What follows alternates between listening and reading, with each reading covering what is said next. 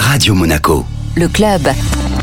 Chaque semaine, on se donne rendez-vous avec Guillaume Rose, directeur général exécutif du Monaco Economic Board, pour découvrir les acteurs de l'économie monégasque. Bonjour Guillaume. Bonjour Benjamin, j'ai avec moi Thomas Riquet, le président de l'AS Monaco Rugby. Bonjour Thomas. Bonjour, merci de nous recevoir. Monaco n'est pas à la base une terre de rugby, mais je crois que vous avez vraiment la recette du succès. Effectivement, le challenge était intéressant à relever et le rugby aujourd'hui, on peut dire qu'il fait partie du paysage associatif monégasque pour plusieurs raisons. Il y a un vrai euh, club associatif qui s'est créé. On est aujourd'hui de 325 à 397 licenciés avant une année qui sera l'année du rugby, l'année 2023. Une année charnière pour nous. Tous les voyants sont au vert. On a une vraie volonté politique aussi que ça avance avec des infrastructures qui vont évoluer et qui vont être à niveau à la fin de la Coupe du Monde avec la création d'un clubhouse, d'un espace réceptif et d'une salle de musculation. Donc aujourd'hui, on peut retrouver de l'ambition sportive. On s'est toujours créé sur du succès, vous en avez parlé. On est monté en Fédéral 2 aujourd'hui avec l'équipe première qui est le portail d'entrée du monde professionnel. Ça peut paraître étonnant que le Monaco Economic Board invite le rugby, mais en fait, pas du tout puisque le monde de l'entreprise, c'est précisément un monde de performance. Alors je crois que vous avez aussi fait une belle performance en rugby à 7 récemment. Exactement, on a des, on a des vrais liens avec le rugby à 7, dont je suis le directeur médical, le président en étant euh, Emmanuel Falco et son manager Frédéric Michalak. Effectivement, ils ont fait une performance incroyable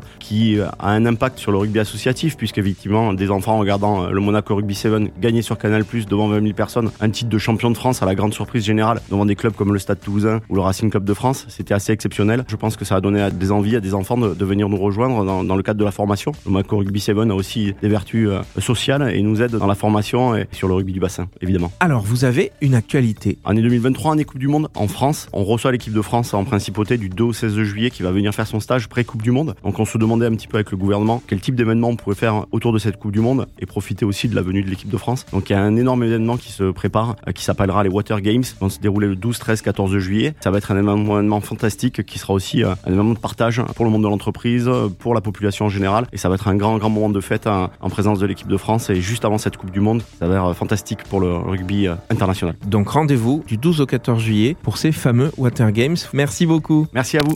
Le club Radio Monaco, avec le Monaco Economic Board, accélérateur de votre développement en principauté comme à l'international.